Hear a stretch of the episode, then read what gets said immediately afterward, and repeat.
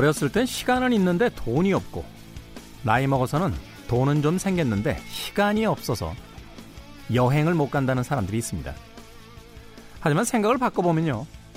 여행은 시간을 쓸어가는 것이 아니라 반대로 시간을 벌어오는 것이 아닐까요? 우리의 현실로부터 출발해서 세상을 향해 떠나는 여행 이야기. 시대를 읽는 음악 감상회. 김태훈의 시대 음감.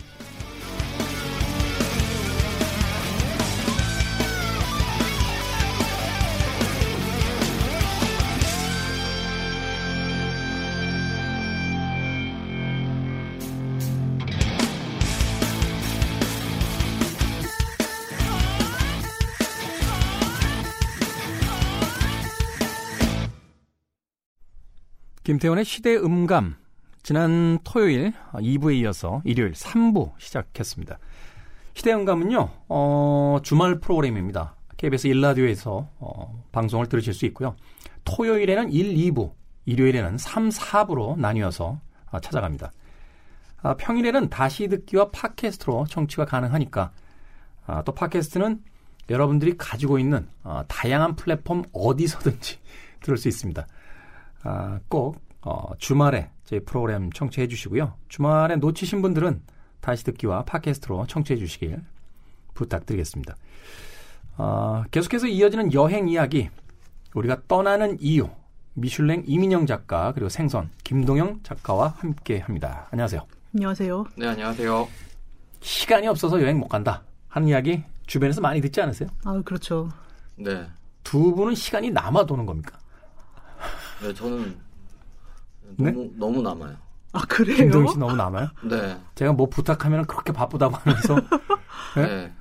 그러니까 부, 그냥 저는 개인적인 시간은 많은데요. 일할 네. 시간은 네, 없어요. 그러니까 여행이 우선순위라는 거죠. 그렇죠. 그냥 예. 그렇죠. 음, 어떠세요? 미슐랭 이민영 작가님. 저는 시간을 짜내서 가는 편이고요. 짠해서 간다. 네, 네. 여행, 저도 여행이 우선순위인 거죠. 네. 네. 근데 주변에 보면 시간이 꼭 없는 게 아니라 건강이 없다든지 음. 아니면 호기심이 없다든지. 그리고 의지가 없는 분들도 어, 많아요. 맞아요. 예. 말로는 조금만- 여행 가고 음, 음. 싶다라고 하는데 그냥 사실 이 전문가들이 보기엔 별로 의지가 없어 보인다. 맞아요. 네. 네, 네. 그 이야기 들으니까 문득 떠오르는 이야기가 하나 있는데 어떤 맛집 프로그램이었는데요. 그 셰프가 이렇게 레시피를 다 공개를 해버리는 거예요. 그러니까 그 리포터가 아니 이렇게 레시피를 다 공개하셔도 되겠냐고. 그 셰프가 뭐라고 이야기를 하냐면 상관없대요. 왜요? 아무도 안 따라한다는 거예요. 네. 이걸 공개하면 모든 사람들이 이걸 다 따라할 것처럼 하지만 막상 그렇게 부지런한 사람이 없답니다. 그리고 부지런히 자기 음식 사업을 하는 사람들은 다 자기만의 레시피가 있어서 음. 굳이 남의 걸 안 따라한다는 거예요. 음. 그러니까 여행도 그런 거군요. 말하자면 다 여행 가고 싶다, 여행 가고 싶다라고 하지만 정말 여행을 가고 싶으면 막 일도 미리 해놓고 어 뭐 돈도 좀 더 모아놓고 막 이렇게 하는 건데 일상에서 그걸 잘 하지 않고 있다가 그냥 입으로만 여행 가고 싶다, 여행 가고 싶다 하는 사람들이 의외로 꽤 많다. 네. 그리고 그 본인이 여행할 수 있는 여행력, 여행 능력과 이상이 다른 분들도 많이 계세요. 그렇죠. 여행력이 어떤 겁니까? 아, 그러니까 영어도 안 되시고, 그 다음에 체력이 굉장히 약해서 하루에 5,000보 이상 걷는 것도 힘들어. 난 택시 안 타면 안 돼 하시는데, 패키지 여행은 싫다는 거예요. 네. 네, 자유 여행을 너무너무 가고 싶으신 거죠. 그럼 안 되는 거잖아요. 네, 그럴 수 있겠네요. 네. 근데 이 대목에서 한 가지 정말 궁금한 게 있습니다. 여행 자주 다니시는 분들, 거의 뭐 여행 작가라는 직업도 있고, 뭐 여행 주변에 아마 계실 거예요. 여행 아유, 작가가 네. 본업은 아닌데 또 여행 자주 가시는 분들. 어떻게 먹고 삽니까? 저는 그게 핵심인 것 같아요. 그러니까 먹고 사는 문제만 해결되면, 그죠? 아, 여행업이 굉장히 성장하고 있는 산업이고요. 네. 한국에서는 예전에 뭐 2년제 관광학과라든가 좀 공부보다는 뭔가 이렇게 서비스를 잘한다거나 현장 투입 뭐 이런 식으로 좀 공부 잘하는 사람들이 뛰어들지 않는 산업이었어요. 근데 미국에서는 몇 년 전부터 뭐 하버드 나온 사람, 예일대 나온 사람들 뭐 굉장히 우수한 인력들이 여행업에서 혁신을 이루고 있는 편이고요. 네. 한국도 요즘에 뭐 여러 가지 플랫폼 여행 사업들을 하고 있는데 거기는 뭐 명문대 나오고 대학원 나오고 어, 굉장히 우수한 인력들이 많이 들어가고 있고 지금 여행 업계 내에서 일자리가 굉장히 늘어나고 있어요. 예를 들면 어떤 일자리입니까? 여행 일단- 블로거 이런 거 하면. 막 이렇게 광고 들어오고 수입이 들어오나요? 아, 그런 분들도 계신데 일단 여행 플랫폼을 많이 만들고 있잖아요. 네. 네, 그래서 뭐 외국에 갈 때 필요한 검색했을 때 나오는 뭐 그런 여러 가지 업체가 있는데 예, 그런 데랑 그다음에 어, 오래된 직업도 있죠. 여행 인솔자 같은 거. 네, 그런데 요즘에는 각 분야의 전문가들이 여행업에 한 다리를 걸치세요. 내가 네. 건축 전문가인데 그리고 음악 전문가인데 그냥 이 지식을 말로만 하고 책으로 쓰거나 강연을 하면 돈이 안 되잖아요. 그렇죠. 근데 사람들을 모아서 거기 가서 직접 건축을 보고 직접 음악을 들어보자. 그러면 사람들이 어 유럽이면 한 500만 원 내고 간단 말이에요. 그럼 거기서 몇 프로 남긴다고 생각을 하셔도 아, 네. 그러니까 여행 전문이 아니더라도 자신의 어떤 본업 속에서 여행과 매치시킬 수 있는 게 있다라면 여행을 통해서 수익이 나니까 네. 그러니까 자유 여행뿐만이 아니라 어떤 여행을 하나의 비즈니스로서 사업으로서 가져갈 수도 있을 것이다. 그래서 요즘에는 여행이 모든 산업의 플랫폼이 되고 있다. 모든 걸 다 끌어들이는. 네네. 모든 전문가들이 다 뛰어들고 있어요.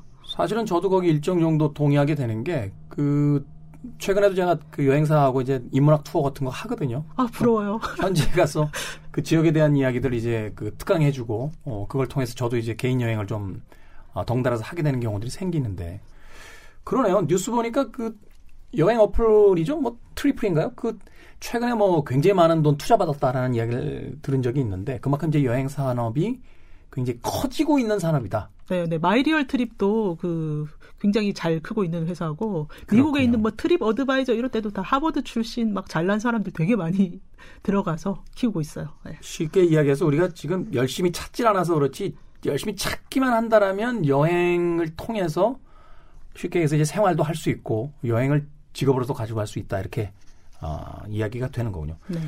생선 작가는 여행 다니면서 글 쓰는데 그거 생업 됩니까? 되더라고요. 오, 저렇게 자신만만하게. 어, 제가 예, 책을 다섯 권 냈는데 항상 전 여행하면서 외국에서 책을 쓰거든요. 네. 머물면서. 아, 거기서 책을 다 쓰고 오신다고 제가 어디서 읽었어요. 네. 네. 근데 그게 또 운이 좋게 팔려가지고 네. 그렇게. 운이 좋은 건 아니고 팔만 하더라고요. 아유, 감사합니다. 그냥 감수성을 어루만지는. 여행지에서 정말 그 책을 써요. 그럼요. 제가 SNS 친구인데 네. 맨날 무슨 날씨 때문에 우울하다 뭐 오늘은 술 한잔 한다 뭐 맨 이런 것만 올리던데 글을 언제 써요 거기서? 우울하면 글 쓰죠. 어, 그- 왜냐면 혼자 여행 가보셨죠? 자주 가죠. 호- 할 일이 없어요. 하긴 그래요. 예. 네. 아무리 좋은 데 가도 혼자 가면 할 일이 없기 때문에 할 일이 없으면 글을 쓸 수밖에 없고 뭐 그다음에 저는 어차피 거기 이제 뭐 장기간 살러 온 게 아니기 때문에 단기로 체류하기 때문에 친구를 만들기도 애매하고 하니까 그- 결국 혼자 할 수 있는 거는 글 쓰는 거밖에 없더라고요. 하긴 우리가 여행지에서 뭐 이렇게 새로운 경험을 하겠다고 큰 돈을 쓰지 않고 머물면 여기 생활비나 거기 생활비나 그렇게 크게 차이가 안 나는 경우가 그러니까 저도 그렇게 저는 네. 특히 유럽이나 이런 데 가면 아, 그 되게 비싸지 않냐고 말씀들 많이 하시는데요. 저는 한 달 생활비가 외국에서 있으면 더 적게 들어요. 아 그렇군요. 그러니까 가장 여행을 할 때 숙박비하고 이동비가 많이 들거든요. 근데 저는 네. 한 도시에 주로 많이 오래 있고 그다음에 거기서 현지에서 집을 이제 구해서 있어요. 그러니까 뭐 혼자 있는 게 아니고 룸메이트가 있는 그런 집들을 빌려서 한 짧게는 한 달에서 길게는 세 달 정도 이렇게 머물면서 있기 때문에 그렇게 비싸지는 않- 않습니다. 저는 예전에는 거지처럼 여행을 다녔는데 제가 스무 살 때는 인도에 6개월 여행 갔는데 천 달러를 다 못 쓰고 남겨서 왔었어요. 6개월 동안요? 예, 한 달에 일본 친구들은 막 100달러 쓰고 그래요. 네. 저도 200달러 안 쓰고 그랬는데 한 달에? 예, 예. 오, 지금은 저는 뭐 한 끼에 200유로 를 쓴다든지 아, 미슐랭으로 다니시니까. 네, 네. 그리고 제가 여행업을 해보니까 아 정말 기가 막힌 여행 상품들이 눈에 보이면 다 제 돈 내고 가봐요. 그래서 뭐 음. 유럽에서 가우디 투어도 가고 현- 뭐 음악회도 굉장히 많이 가고 다 돈으로 요즘에 해결을 하고 있죠. 아 그렇군요. 그게 이제 나중에 또 투자가 돼서 돌아온다는 거죠. 네, 문화 자산이라는 개념으로 이제 저는 설명을 하는데 다 문화 자본이 되더라고요. 그래서 미슐랭 스타 레스토랑 처음에는 그냥 너무 궁금해서 막 갔는데 나중에 이걸로 상품 만드니까 어 돈이 되더라고요. 음. 네. 여기서 또 하나 좀 궁금증 여쭤볼게요. 어, 저도 사실 혼자 여행을 다니는 사람입니다만, 많은 분들이 이제 여행 갈 때 시간이 없다, 돈이 없다도 있지만, 이제 동반자 구하는 게 쉽지가 않아요. 사실 그렇죠. 이제 나의 취향에 맞는 어떤 여행을 하고 싶은데 그 취향에 공감해주고 같이 시간을 내줄 동반자가 없어서 여행을 못 떠나겠다 하는 분들이 많은데 혼자 떠나는 여행 이걸 준비하는 데서 가장 중요한 게 뭘까요? 아, 저는 진짜 외교부 그 안전경보부터 확인을 해봐요. 토요일 2부에서 나왔던 네. 지역을 설정하고 외교부 사이트에 들어가서 그 지역에 대한 정보부터 얻게 되는. 네, 그리고 저는 이제 대형 여행사에서 또 뭐라고 얘기하고 있나 그것도 다 찾아보고요. 일단 검색부터 하는 것 같아요. 언어적인 문제는 어떻습니까? 영어권 벗어나면 사실 그 언어 잘 안 통하는 나라들 많은데. 어, 그래도 이제 우리가 눈치를 갖고 있으니까 대략의 눈치와 가기 전에 또 비행기 안에서 외우죠. 그 나라 언어로 뭐 안녕하세요, 감사합니다, 뭐 이런 약간의 어, 사람들이 마음을 열어줄 수 있는 언어 그 정도만 외우고 가면 큰 문제는 없었어요. 그 언어 문제는 그렇게 크게 문제가 되는 것 같지는 않아요. 언어는. 예, 그리고 저는 좀 기술을 좋아하기 때문에 요즘에는 구글 번역기를 열심히 씁니다. 아, 그렇군요. 저는 또 눈치가 빨라요. 사실 저도 경험상 경험담으로 이야기 드리면 어, 영어 조금 하는데 영어권에서 문제가 생겨요. 아, 맞아요.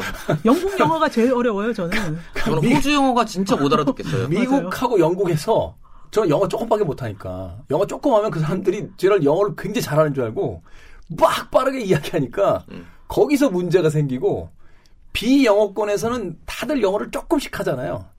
그러니까 그걸로 어떻게든 의사소통이 돼서 여행이 되는데 네. 언어는 사실 21세기에 와서는 이제 여행의 걸림돌은 더 이상 아닌 것 같다 하는 생각을 해봤습니다.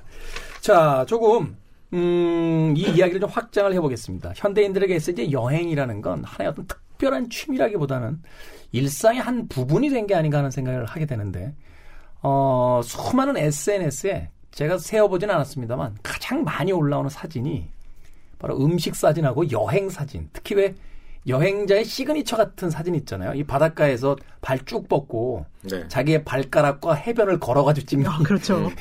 이그 유명한 맥주 한잔딱 그렇죠. 있고. 이 유명한 앵글 있잖아요. 예. 우린 왜 이렇게 여행을 가고 또 현대인들에게 이 여행의 의미가 도대체 어떤 것인지 이 궁금해요. 예, 제가 이거를 이제 인류학자니까 여러 방면에서 연구를 해봤는데 네. 이거일 수도 있어요. 그러니까 한 가지 요인은 그 뉴미디어의 그 메커니즘일 수가 있어요. 그러니까 뉴미디어 그 페이스북이라든가 뭐 이런 데 올리려고 하면 그 짧은 컨텐츠 하나로 보여줘야 되잖아요. 네. 그러면 굉장히 의미심장한 사진, 그 사진 한 장에 모든 스토리가 다 담겨 있는. 아, 예, 그리고 몇 줄의 글로 써야 돼요. 이 피드가 계속 지나가는데 길게 쓰면 아무도 안 읽잖아요. 그렇죠. 그 여행의 기쁨과 어, 그 즐거움을 딱 단순간에 보여줄 수 있는 게 그 아까 말씀하신 그런 해변에서의 사진 그리고 음식 사진 그런 거일 수 있는 거죠. 아, 네. 그렇군요. 생선 작가가 생각하기에 현대인들이 그렇게 여행을 떠나는 이유. 본인은 또 왜 떠나는지. 재미있는 게 더 이상 여기 없어서 그런 것 같아요. 더 이상 이곳이 재미있지 않기 때문에. 예, 이게 너무 익숙하기 때문에 그냥 일상이라고 칭하잖아요. 그렇기 때문에 그 일상에서 벗어나고 싶어서 여행을 그렇게 좀 원하시는 분들이 좀 많은 것 같아요. 어, 그건 좀 의미가 있네요. 사실 우리가 여행을 가는 이유 중에 하나가 이곳이 막 흥미롭고 재미있고 내일 어떤 굉장히 즐거운 계획이 있더라면 어떤 여행 계획을 구체적으로 잡을 그 일이 없을 것 같은데 네, 이곳이 힘들고 말하자면 지겹고 네. 재미없기 때문에 끊임없이 여행을 계획한다. 그래서 이제 갔다 오면 코에 바람 넣고 왔다고 하잖아요. 그래서 또- 그거는 잠깐 20세기적 표현 아닙니까? 코에 바람. 저보다 나이가 훨씬 것 같은데. 예, 그래서 그러면 이제 신세대로 이제 요즘 시- 시- 세대 언어로 얘기한다면 이제 피드 올릴 거좀 예, 저장해 왔다고도 표현하죠. 근데 여행을 그렇게 사람들이 좋아하는 것들은 아무래도 과시욕도 있는 것 같아요. 아우 당연하죠. 네. 네. 그 요즘에 SNS가 없었다라면 이렇게 여행붐이 불지 않았을 것 같다라는 생각도 하게 되는데 사실은. SNS가 하나의 좋은 땔감이 됐죠. 네. 그리고 저가항공 그쵸 음. 그쵸. 네. 예. 이게 다 맞물려서 돌아가는 것 같아요. 그리고 네. 또 요즘은 아까 전에 그 여행 관련한 플랫폼 말씀하셨는데 플랫폼 중에 요즘에 가장 좀 인기 몇 년 전부터 인기 있었던 게 스냅 사진을 찍어주는 사람들이 있어요. 한국 사람들이. 유럽에 진짜 많아요. 예, 네. 그러니까 정말 이 나라에 있을까라고 하는 곳에도 한국 유학생이나 한국에 계신 거기서 사시는 분들이 카메라를 가지고 정말 사진을 모델처럼 찍어줘요. 아 여행지에서요? 네. 근데 아. 그러면서 가이드나 유명 관광지에 다 하는 거죠. 에펠탑이 잘 보이는데 앞에서 파파라치처럼 숨어서 네. 일부러 파파라치 샷 2시간 동안 찍어주는데 얼마 뭐 이런 것도 있고요. 네. 그렇기 때문에 그리고 그렇게 그게 비싸지가 않고 또 심지어 저는 그것도 봤어요. 거기서 이제 사진 찍기 전에 메이크업도 해주는. 그래서 그 결국- 세트로 해서 그게 뭐 한 15만 원, 뉴욕은 한 20만 원 정도 하더라고요. 3시간 찍어주고. 그 이야기 참 중요하네요. 그러니까 여행이라는 게 단지 어떤 개인적 의미가 있다라기보다는 그것이 SNS로 연결되어 있는 그 현대 사회에서 우리가 마치 더 좋은 집을 사고 더 좋은 옷을 입으려고 하고 더 좋은 차를 타고 싶어 하는 것과 같은 맥락에서도 현대인들에게 이 여행이 이해될 수 있는 거네요. 네, 저는 그래서 이게 현대인에게 세속 종교 정도의 역할까지 한다 이런 생각이 들거든요. 네. 예. 이제 우리가 뭐 특정한 종교에 묶여 있지도 않고 뭐 국가와 민족을 위해서 사는 것도 아니고 근데 세속적인 사람들이 야, 난 정말 여행 좋아해. 이러면 사람들과 소통이 되고 공감을 할 수가 있잖아요. 여행 얘기 싫어하는 사람 별로 많이는 없어요. 없는 그래서, 것 같아요. 네. 예, 예, 요걸 통해서 내와 우리가 참 친구다. 뭐 이렇게 소통 공감을 하는 게 아닌가. 이런 생각도 해봅니다. 저는. 그리고 저는 좀 여행 다녀보면 좀 은근히 남자들은 그렇게 한국 특히 남성들은 혼자서 배낭여행 하시는 분들은 없어요. 어 맞아요. 여자들 여성 배낭 하시는 여행 하시는 분들이 진짜 남자의 거의 어한 일곱 배 정도 있는 것 같아요. 왜 그럴까요? 그러니까 남자들은 여행 가는 걸 좀 별로 안 좋아하고 귀찮아하고 오히려 좀 겁을 먹는 것 같아요. 음. 그리고 어떻게 시간을 보낼지 몰라 몰라서 이제 혼자 여행 가는 거를 그렇게 즐기지 않는 것 같아요. 그리고 여성분들은 뭔가 그 여행에 가서 혼자지만 소소한 재미라든가 그런 것들을 찾아내시더라고요. 여행의 즐거움이 그러니까 여행이 주는 즐거움의 강도가 남자들보다는 사실 여자들 쪽에서 훨씬 더 높을 것이다라고 추측하는 경우를 본 적이 있는데 예, 그게 진화 생물학적인 이유도 있고, 그 다음에 사회에서 여자들을 어릴 때부터 표현을 많이 하고 공감하는 훈련이 많이 됐기 때문에 문화적인 네. 차도 있고 그럴 텐데, 요즘에 그 50대 여자분들이 한국에서 여행 시장을 가장 많이 좌지우지하세요. 어. 네. 그래서 애들이 있으면 모녀애 여행 해가지고, 네. 그 딸과 엄마가 같이 가는 여행이 굉장히 인기가 많아졌잖아요. 아버지하고 아들들 안 부자 가거든요. 여행 거의 없어요. 제가 다들, 예. 제가 두 번 갔다 왔는데요. 진짜 감옥했어요. 할 말이 없어요. 예. 네. 근데 진짜 그런 저 여행하다 보면 이제 모녀끼리 다니는 여행도 되게 많고 네. 그렇더라고요. 근데 이제 제가 볼 때 좀 많이 위험한 여행 그걸 가지고 막 뭐랄까 과시하고 이런 거는 좀 남자분들이 많지 않나 이런 생각이 그, 들거든요. 예, 그리고 그냥 그거에 관련돼서 요즘 유튜브에 그렇죠. 여행 자제 국가나 철수 권고 국가에 가가지고 유튜브 정말 실시간으로 찍어서 좀 위험한 일을 당할 뻔한 것들을 올려서 유튜브에 올려서 이제 사람들에게 공개하기도 하고 그러거든요. 그거 대- 거의 다 남자분들이잖아요. 네. 그러니까 남자분 저는 좀 여행하다 보면 진짜 좀 젊은 친구들은 되게 무모하게 여행을 하시는 분들이 좀 많더라고요. 그러니까 이게 여행이 아니고 프로젝트 직업인 것 같아요. 제가 볼 때는 예. 이거를 해서 이제 과시를 양명. 위한 예. 예. 근데 이게 요즘에는 너무 직업으로도 잘 전환이 되는 거예요. 네. 거기 시팅 네, 수가 네. 늘면 이제 그쵸. 광고료도 들어오고 하니까 네. 그리고 뭐 작가가 될 수도 있는 거고 네. 방송에서 뜰 수도 있는 거고 하니까 그 동영상 사이트에 유명한 그 동영상 있었잖아요. 남자들이 여자들보다 일찍 죽는 이유라고 해가지고 그 무모한 짓을 막 벌이고 있는 남성들을 이렇게 영상으로 쭉 모아가지고 네. 저 웃지 못할 그런 상황들을 만들기도 했는데 그럼 이 대목에서 한번 그 이야기를 좀 간략하게 좀 여쭤볼게요. 왜 남자건 여자건 간에 그 성대결로 꼭 몰아가고 싶지 않으니까 그 위험한 지역에 들어가고 무모한 여행들을 하는지 거기에 대해서 좀 그 미슐랭 작가가 어, 네. 나름대로 어떤 좀 그 카테고리화 시킨 것이 있다라고 해서 좀 여쭤보는 건데 예, 인류학자는 카테고리 만드는 거 좋아하는데 그렇죠. 예. 이 전문가는 되게 이제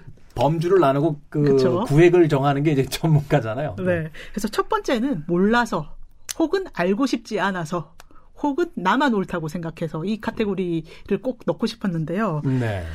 그러니까 이게 가장 위험한 케이스인 것 같아요. 그러니까 이런 걸 아까 제가 외교부 여행 경보제도 이런 거 말씀드렸는데 이런 거 들으면 에이 나랑 상관없어. 뭐 이런 거 몰라도 돼. 그냥 무대 보러 가면 돼. 이런 생각하시는 분들이 여전히 계시거든요. 있죠. 왜 저 과속으로 달리면 위험하다고 하는데 아, 뭐 나한테 무슨 일이 있겠어? 라고 그러니까요. 하고선 어, 네. 그건 남의 얘기야 이렇게 생각하시는 분들 어. 그리고 이제 더 위험한 게 신이 나만 보호해 주실 거야. 이렇게 예전에 좀 현지에서 사실은 전도하는 게 금지된 나라 많이 있거든요. 이슬람 음, 국가들 네. 중에. 근데 그런데 꼭 가가지고 전도를 하는, 그러니까 현지에서 금지하는 일은 정말 위험한 거거든요. 현지에서 금지했다면 그건 진짜 위험한 거죠. 예, 그 사람들한테 이렇게 마음의 상처를 주는 일이기도 하고 예, 전통을 거스르는 일이기도 하니까. 근데 그런 거를 내가 옳기 때문에 난 해도 돼라고 생각하시는 분들이 있는 거죠. 예. 그래서 사실 그래서 좀 사고가 났던 그렇죠. 음, 그런 과거의 전례도 있고 그렇군요. 네. 이게 말하자면 무모함이군요. 네, 무모함이고 어, 어떤 자신을 그 객관화시켜서 그 상황 전체를 보지 못하고 내 중심으로 모든 걸 사고하다 보니까 이제 그런 행동들을 하게 되는 경우가 있고 네. 또 다른 케이스는 어떤 겁니까? 네, 그 두 번째는 이제 어, 일본에서 많이 있는 케이스고 한국에서도 늘어나고 있는 케이스인데 이 사회에 있기 싫은 거예요. 그러니까 여기 있기 싫다. 네네. 네. 일본에서는 그 히키코모리라고 방 안에 틀어박혀 있는 사람들이 있잖아요. 있죠. 근데 최근에 이런 신조어도 생겼는데 소토코모리라고 외국만 돌아다니고 일본에 안 들어오는 사람들이 있어요. 그러니까 아, 1년에 한 두 달만 와서 공장 같은 데서 숙식하면서 알바를 해서 몇백만 원 딱 벌어서 그 인도라든가 뭐 파키스탄 이런 좀 물가가 저렴한 나라 가서 뭐 한 10개월 지내고 이런 사람들이 음. 되게 많이 늘어났고 한국도 우리 주변에는 없을 수가 있는데 인도나 뭐 이- 호주 같은 데 가서 보면은 5년간 집에 안 들어가고 뭐 이런 사람들 되게 많이 있어요 또. 뭐 치안 문제 때문일 수도 있겠습니다만 그 인도 쪽에 아무래도 인도라고 하- 아, 인도 같은 이제 지역이 이제 대명사가 된 지역이긴 한데 물가가 싸다 보니까 뭐 그런지 몰라도 배낭 여행객들이 실종되는 나라 1위가 뭐 인도다 뭐 이런 이야기를 들은 적도 있거든요. 그러니까 네. 가서 그냥 거기 머물고 연락이 두절돼 버리는 이런 사람들. 네. 저도 찔리는데 사실은 저도 스무 살 때는 그렇게 정신 상태가 좋지 않았기 때문에 집에 연락 몇 달을 안 했었어요. 네. 근데 저희 어머니는 그냥 저를 믿고 신고는 안 하셨는데 또 인도에 같은 데 가 있다 보면은 시간 흐름 잊어버리고 한국이랑 내가 굉장히 멀리 있는 것 같은 약간 비현실적인 감각도 들고요. 네. 하루에 막 요가 다섯 시간씩 하고 인도 음악 좀 이렇게 시간 흐름을 잊게 하잖아요. 그렇죠. 약간 네. 약간 사이키델릭 하죠. 이렇게 네, 네. 사람 최면 걸리는 것처럼. 그렇죠. 네네. 그런 거 듣다 보면 시간의 흐름을 잊어버려요. 예. 아. 그러니까 뭔가 이 바쁘고 복잡하고 나한테 상처 주는 게 많은 이 나의 고국 이렇게 의식적으로 있기도 하고 잊어버리게 되기도 하고 그러다 보면 여기서 그냥 뭐 1년 정도 지나기도 하고 2년도 지나고 그러는 거죠. 그렇게 이제 연락이 뭐라고 할까? 그러니까 실 행방불명 실종으로 이제 2018년에 집계된 여행객이 488명이래요. 한국인 우리나라에? 중에서요? 네. 어, 되게 많다. 네. 네. 어, 그 납치당했던- 아니네요. 네, 음. 488명이 그러니까 그런 식으로 연락이 3개월 이상 두절돼서 현재는 지금 행방을 모르는 사람들이 행방불명 숫자가 이제 488명이라고 사고를 당했을 수도 있지만 앞서 이야기하신 것처럼 그 현지에서 연락 두절. 두절되고 사회에서 자발적으로 이탈했다 이렇게 볼 수도 있을 것 같아요. 이곳에서 벗어나고 싶어하고 네, 네. 사라져 버리고 싶어하는 사람들이 여행에 있어서 그런 어떤 위험한 혹은 알려지지 않은 여행의 루트를 따라간다라고 네. 하는 것. 또 다른 뭐 어, 분류도 있습니까? 세 번째가 아까 제가 잠시 얘기했던 뭐 유튜브나 아니면 문화자본 이쪽인데 네. 요즘에는 여행이 그냥 모험이 아니고 나의 직업을 가질 수 있는 뭔가 어, 경쟁의 장이기도 하고 또 다른 스펙이기도 하잖아요. 네. 그러니까 여기 막 프로젝트 여행 하시는 분 되게 많아요. 뭐 내가 자전거를 타고 오토바이를 타고 이렇게 일주를 하고 음. 뭐라든가 아니면은 이렇게 위험한 곳만 돌아다녔는데 나 무사해라고 보여주는 뭐 유튜브 크리에이터라든지 그래서 이런 걸 통해 가지고 자기 인정을 받고 싶은 사람들이 있는 거죠. 말하자면 이제 먹방할 때 인기를 얻기 위해서는 더 많이 먹어야 되고 더 이상한 걸 먹어야 되듯이 그거 정말 위험할 수 있거든요. 당뇨병 걸릴 수도 있는 거고. 그렇죠. 그러니까 여행도 네. 그래서 더 위험한 곳으로 가려고 하고 더 그렇죠. 이상한 여행을 하려고 하고 네. 어, 근데 사실 그렇게 저는 여행을 다니다 보면 여행 다녀 미슐랭 작가님도 아시겠지만 여행지가 이제 망가져가는 과정들이 보이잖아요. 어느 여행지가 갑자기 뜨는 경우가 있어요. 그러면 당연히 뜨기 때문에 사람들이 많이 모르잖아요. 네. 그러면 예전에는 안 그랬는데 정말 여행지가 망가지는데, 그러니까 예전의 모습을 잃어버리는데 3년이라는 시간이 안 걸려요. 음, 이제 그런 것들이 이제 대부분 이 파워 블로거나 방송에 노출되고 아까 전에 얘기했던 SNS를 통해서 알려지기 시작하면서 이제 사람들이 무별하게 왔고 그리고 그 여행지에 살고 있던 주민들이 이제 여행객을 돈으로 보기 시작한 거죠. 음. 그러면서 이제 여행객이 여행지가 원래 가지고 있던 그런 좀 보석 같은 것들을 많이 잃기도 해요. 그래서 저는 여행객을 좀 뭐라고 해야 될까 나쁜 좀 암적인 존재라고도 생각해요. 아, 저는 그렇게까지 보고 싶진 않고. 아 왜냐하면 네. 저는 되게 여행이라는 게 마칠 되게 때가 된 것 같아요. 네. 생선 작가가 지구력이 좀 약해서요. 그 코너가 이제 거의 마칠 때가 되면 네. 어, 가끔 당황스러운 이 이야기들을 할 때가 있는데 알겠습니다. 아, 되게 폭력적인 라고 생각해요. 이게 뭐 실제로 폭력을 행사하는 것이 아니고, 그러니까 인도나 뭐 예를 들어서 우리나라보다 좀 개발되소한 국에 갔을 때 우리들이 평소에 쓰는 카메라라든가 뭐 예를 들어 영상 장비라든가 핸드폰이라든가 뭐 노트북이라든가 그다음 옷이라든가 가방이라든가 이런 것들이 그 도시에 살고 있던 아이들이나 사람들에게는 처음 보는 문물이거든요. 그렇기 때문에 아직 물들지 못한 것들이 문화들이 그렇게 자연스럽게 그다, 그들에게 동경의 대상이 되기 때문에 음. 어떻게 보면 굉장히 상처가 될 수도 있다고 생각하거든요. 여행지를 관광 상품화 시키게 되는 그 과정에서 어떤 변질을 지금 얘기를 하고 있는 것 같습니다. 네, 근데 여- 그런 분들도 돌아와서 이제 책을 잘 쓰고 방송을 잘 타면 인생이 바뀔 수가 있으니까 네. 그리고 한국에서 요즘에 좋은 일자리도 별로 없고 네. 그러니까 그렇게 영웅이 되는 사실은 옛날 영웅 이야기도 요즘의 여행기랑 크게 다르지 않아요. 가지 말라는 모험 가가지고 성공한 예, 분들 많잖아요. 네. 그리고 책을 읽으시는 분들은 행복하게 여행하는 것보다 고생 그 이제 그렇죠, 그렇죠. 이제 드라마가 글- 있어야 되죠. 글 쓰는 사람들이 고생하는 이야기를 좋아하시더라고요. 네. 그렇군요. 어, 여행조차도 이제 하나의 산업이 되면서 그 산업을 속에서 살아남기 위한 것이 하나의 위험한 여행의 트렌드화가 만들어지고 있는 과정이다라고 이야기를 해주셨습니다. 자, 아, 마무리를 좀 해야 될 것 같습니다. 음, 이거 하나만큼은 좀 여행하는데 지켰으면 좋겠다. 그것만 간단하게 아, 30초씩만 이야기를 해주시죠. 저는 아까도 얘기했지만 그 여행 위험 이런 거는 꼭 읽어보고 가셔야 된다는 거. 네. 외교부 사이트 들어가서 여행 지역에 대한 최소한의 정보는 가져가셔라. 네. 네. 저는 두 가지가 있는데요. 짧게 얘기하면 하나만 하면 안 돼요? 아 두 개 할래요. 네. 어, 너무 한국에 대해서 네. 한국을 알리고 싶어서 한국에 대해서 너무 많은 이야기를 하시는 분들이 여행객들이 있어요. 음, 여행 가서. 싸이 아냐, BTS 아냐 이런 거 계속 질문하면서 네, 뭐 김치 아느냐, 뭐 이런 거 들노 그리- 김치? 예. 네, 뭐 이런 식으로 하면 오히려 반감을 사는 경우가 있어요. 음. 그 나라에 가서는 그 나라 이제 문화를 존중하는 것이 좋고 그러기 위해서는 말하기보다는 듣는 편이 좋- 좋거든요. 네. 음. 그 점이 좋고 두 번째는 어, 잊어버렸죠. 아, 네. 네. 그것을 어, 그 하나로 정리를 하도록 하겠습니다. 네. 말하기보다 듣는 것으로서. 자, 두 분 나와주셔서 너무 감사드리고요. 어, 저희가 여행에 대한 이슈가 있을 때마다 또 두 분 모실 테니까 어, 다양한 여행 이야기들 좀 전해주시길 부탁드리겠습니다. 야, 오늘 못다한 얘기가 많으니까 또 다시 불러주세요. 네. 가시기 전에 생선 작가 선곡해왔다는데 어, 네. 음악 한 곡 소개해 주시고 가시죠. 아무래도 여행이잖아요. 시원한 노래 들으셔야죠. 예, Sunset Boulevard라는 노래 제목이고요. 밴드는 스웨덴 출신의 듀오 퍼시픽이라는 밴드의 노래를 들어보겠습니다. 네. 퍼시픽의 Sunset Boulevard 들으면서 두 분과 작별합니다. 저는 4부로 가겠습니다. 고맙습니다. 감사합니다. 감사합니다.